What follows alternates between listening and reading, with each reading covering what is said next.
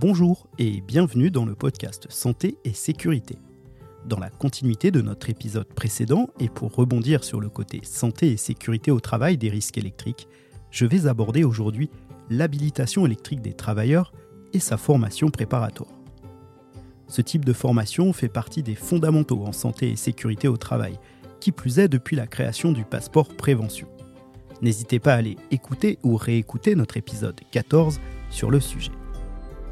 Je le vois tous les jours au sein de mon organisme de formation, beaucoup de gens se méprennent sur ce dispositif de formation. Il y a beaucoup de confusion, voire même certains n'y comprennent carrément rien du tout. Il y a les employeurs qui nous demandent à nous, organismes de formation, de délivrer à leurs salariés un titre d'habilitation après une formation. Car oui, si malheureusement certains OF le font, un organisme de formation ne peut pas délivrer un titre d'habilitation. C'est à l'employeur de le faire. Mais nous y reviendrons plus tard. On pourrait aussi parler des recruteurs. Je vois passer des dizaines d'offres d'emploi chaque semaine, notamment sur LinkedIn, dans lesquelles les recruteurs exigent des candidats qu'ils détiennent une habilitation électrique. Encore une fois, une habilitation doit être délivrée par un employeur au sein d'une entreprise et dans un environnement précis. Il n'y a donc aucun sens et pas lieu d'exiger une habilitation électrique dans une offre d'emploi. C'est pourquoi il me paraissait important de traiter ce sujet dans ce podcast. Dans cet épisode, nous allons développer un petit historique de cette habilitation électrique, la démarche de l'habilitation électrique, les différents types d'habilitation et la formation préparatoire, ainsi que son suivi. Je vous souhaite une bonne écoute.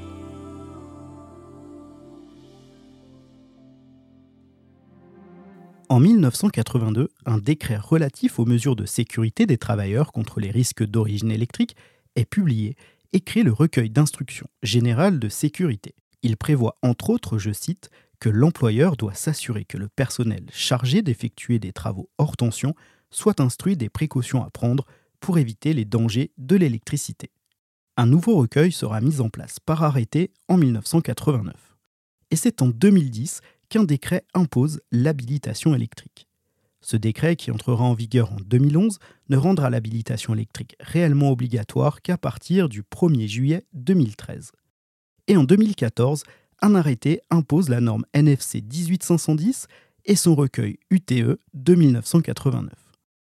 Cette norme et son recueil technique définissent entre autres le champ d'application des habilitations électriques, ainsi que la formation, son évaluation et son suivi. Seulement voilà, deux ans après, un décret, celui du 10 février 2016, annule l'obligation d'application de cette norme. En effet, en France, les normes sont d'application volontaire et seul un arrêté signé du ministre intéressé peut rendre une norme d'application obligatoire. De plus, ces normes obligatoires doivent être consultables gratuitement sur le site internet de l'AFNOR. Et il s'avère que le recueil UTE, issu de la norme NFC 18510 et la norme elle-même, ne sont disponibles auprès de l'AFNOR qu'après achat. Si l'application de cette norme n'est plus obligatoire, sa pertinence n'en est cependant pas remise en cause et il est toujours recommandé aujourd'hui de s'appuyer sur celle-ci. En octobre 2016, un décret modifie l'article R4544-11 du Code du travail. Désormais, l'habilitation électrique obligatoire des travailleurs réalisant des opérations d'ordre électrique sous tension est conditionnée par une formation préalable réalisé par un organisme de formation agréé par l'État. Un mois plus tard, en novembre 2016, un arrêté précisera les modalités d'agrément de ces organismes de formation. Ainsi, les formations préalables à l'habilitation pour des travaux sous tension ne peuvent être dispensées que par des organismes agréés.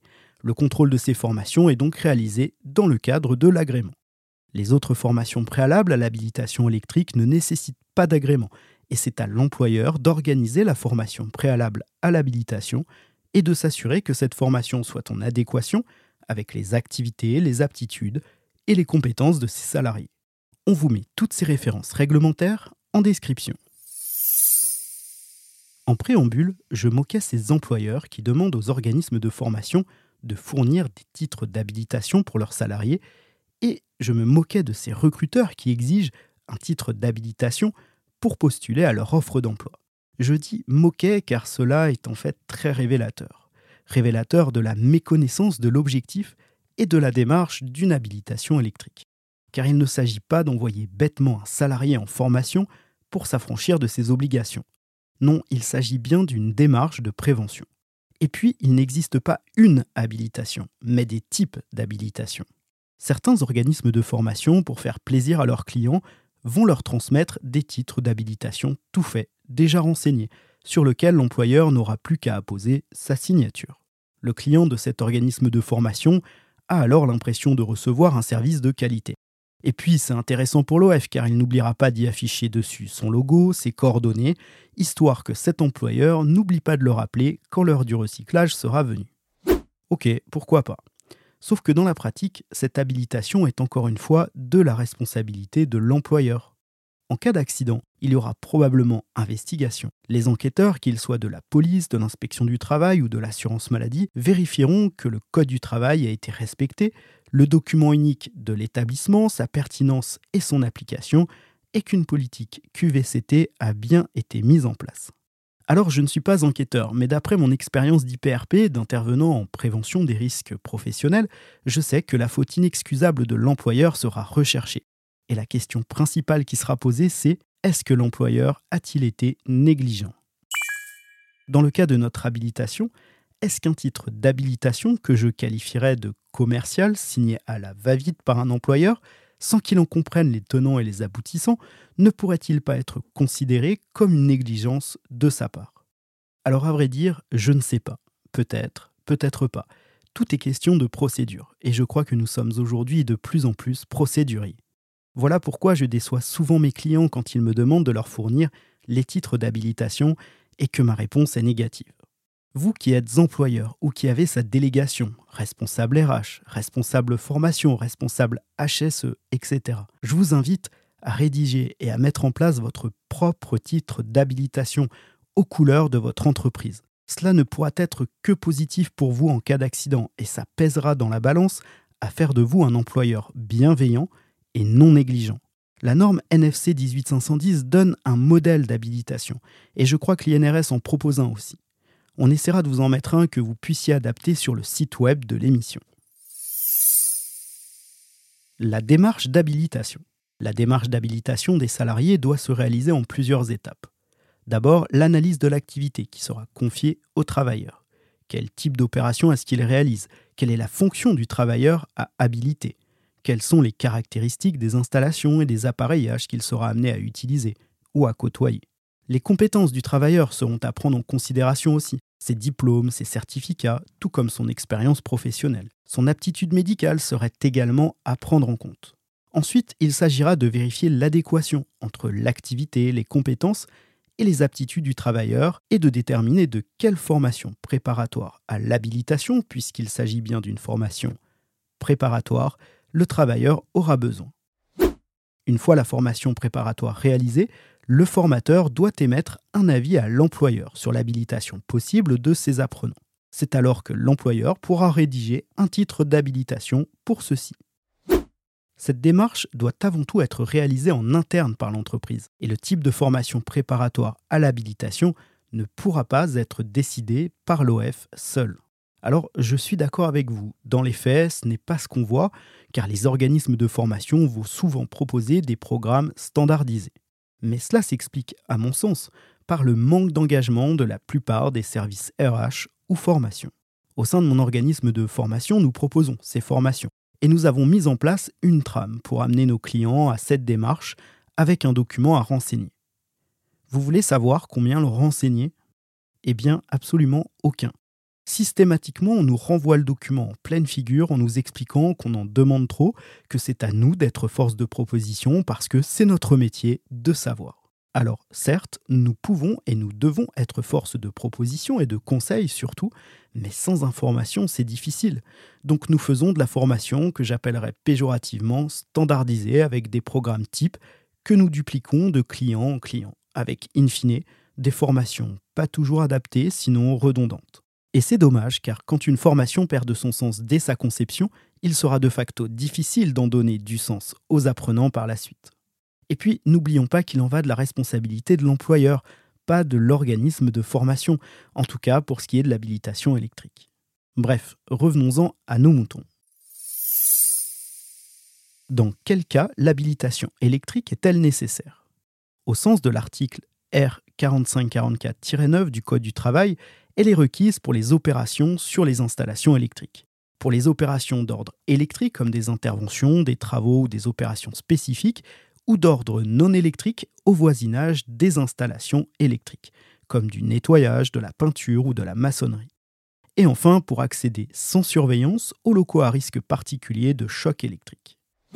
Lorsque le travailleur n'est pas exposé au risque de choc électrique, il est admis que certaines opérations d'ordre électrique soient réalisées par du personnel non habilité, comme par exemple le remplacement de lampes en basse tension ou le réarmement d'un dispositif de protection. Ces opérations doivent cependant être réalisées par des personnels avertis. Les dispositifs ne doivent pas être détériorés et les opérations ne doivent pas être réalisées dans des locaux à risque particulier de choc électrique. Quels sont les différents types d'habilitation? L'habilitation électrique prend la forme d'un symbole qui comprend trois caractères et dans certains cas un attribut en plus. Le premier caractère désigne le domaine de tension. B pour la très basse et la basse tension et H pour la haute tension. Le second caractère indique le type d'opération. Il débutera par un chiffre 0, 1 ou 2. 0 pour des travaux d'ordre non électrique, 1 pour un exécutant d'opérations d'ordre électrique et 2 pour un chargé de travaux. À ce chiffre, une lettre pourra être ajoutée. C pour consignation, R pour des interventions en basse tension générale, S pour des interventions élémentaires en basse tension, etc. Le troisième caractère est une lettre additionnelle qui précise la nature des opérations. T pour des travaux sous tension, V pour des travaux voisinage renforcé, N pour nettoyage sous tension et enfin X pour les opérations spéciales. Et enfin, un attribut est parfois ajouté à ce symbole comme essai, vérification, mesurage ou manœuvre. Ainsi, un personnel habilité B0, H0V par exemple, concernera un personnel non électricien devant effectuer des travaux d'ordre non électrique dans un environnement à risque électrique. Il pourrait par exemple s'agir d'un ouvrier venant réaliser des travaux de peinture dans un local électrique. Autre exemple, une habilitation BS, BE manœuvre H0V. Elle concernera un personnel non électricien devant effectuer des interventions élémentaires comme le remplacement à l'identique de fusibles basse tension ou le remplacement d'un interrupteur ou d'une prise ou encore le réarmement d'un dispositif de protection. Ce travailleur pourra également manœuvrer des matériels électriques et mettre hors tension un équipement ou une installation. On donne typiquement ce type d'habilitation à des gardiens d'immeubles ou à des agents d'entretien. Je ne vais pas développer ici de manière exhaustive tous les types d'habilitation, ce serait bien trop long. Mais on vous mettra sur le site web de l'émission et sur nos réseaux sociaux le tableau de toutes ces correspondances. Alors pourquoi ce symbole d'habilitation est-il important? D'abord parce qu'il va déterminer en quelque sorte le niveau d'habilitation que l'employeur reconnaît à son salarié. Et parce que ce symbole va servir à déterminer le cahier des charges de la formation préparatoire en vue de l'habilitation du travailleur. Suivant les caractères et attributs, la formation préparatoire sera composée de plus ou moins de modules de formation avec une durée plus ou moins longue. Alors, je récapitule. Vous voulez habiliter un salarié, posez-vous d'abord les bonnes questions liées à son activité, à ses compétences et déterminez le symbole d'habilitation adéquat. Maintenant que vous avez le symbole, contactez un organisme de formation de votre choix Expliquez-lui la démarche qui vous a amené à choisir tel ou tel symbole pour habiliter votre salarié ou votre collaborateur et demandez-lui de vous proposer la formation préparatoire correspondante. Le suivi et le recyclage de l'habilitation. La périodicité de recyclage de l'habilitation électrique est à déterminer par l'employeur, mais la norme NFC 18510 et l'INRS recommandent de réaliser un recyclage tous les trois ans. À noter que pour des travaux sous tension, la durée de validité du titre d'habilitation est ramenée à un an. Au-delà de cette validité recommandée de 3 ans, hors travaux sous tension donc, un suivi annuel de l'habilitation par l'employeur est aussi recommandé. Il s'agit tout simplement de s'interroger sur l'adéquation entre l'habilitation et l'évolution des opérations réalisées par le travailleur, au minimum annuellement, sinon de façon continue à chaque ordre de travail. Dernières informations quant à l'habilitation électrique. L'employeur doit remettre à chaque travailleur habilité un carnet de prescription, conformément à l'article R4544-10 du Code du travail, établi sur la base des prescriptions pertinentes de la norme NFC 18510 et complété, le cas échéant, par des instructions de sécurité particulières au travail effectué. Enfin, toujours selon le même article, tout travailleur habilité doit faire l'objet d'un suivi médical individuel renforcé par la médecine du travail. Voilà, j'en ai terminé avec cet épisode sur l'habilitation électrique. L'habilitation électrique est souvent vue comme quelque chose d'inutile, et quand on forme dans ce domaine, il est vrai que susciter l'engagement des apprenants n'est pas simple, tant ils arrivent en formation avec des a priori, sans comprendre vraiment ce qu'ils font ici, et avec l'impression de perdre leur temps. Je me répète, mais quand une entreprise envoie des salariés en formation sans s'y être intéressé véritablement en amont, hormis la recherche d'un coût de formation le plus bas possible, avec comme unique objectif de simplement remplir une obligation, de remplir une case dans le document unique, et sans quelque autre explication auprès du salarié concerné qu'un simple courrier de convocation, l'engagement de ce dernier est évidemment mal engagé. Les organismes de formation et les formateurs aussi ont leur part de responsabilité. Le marché de la formation sécurité, il ne faut pas le nier, est un vrai business. Et il y a évidemment dans le paysage des organismes de formation et des formateurs pas très professionnels, voire peu scrupuleux, dont leur seul objectif est leur chiffre d'affaires malheureusement. Voilà pourquoi je tenais à produire cet épisode et remettre quelques pendules à l'heure. J'espère vous en avoir appris davantage sur l'habilitation électrique et si vous avez d'autres questions, n'hésitez pas à nous les poser en commentaire sur votre appli de streaming, sur YouTube, sur Instagram, Twitter ou LinkedIn, ou bien même par mail si vous préférez sur santésécurité.podcast@gmail.com. Si vous voulez soutenir cette émission, n'hésitez pas à mettre des étoiles ou des cœurs sur votre appli d'écoute et à partager ce podcast. Ça nous aidera vraiment beaucoup. Je vous souhaite une belle journée, mais surtout, prenez soin de vous.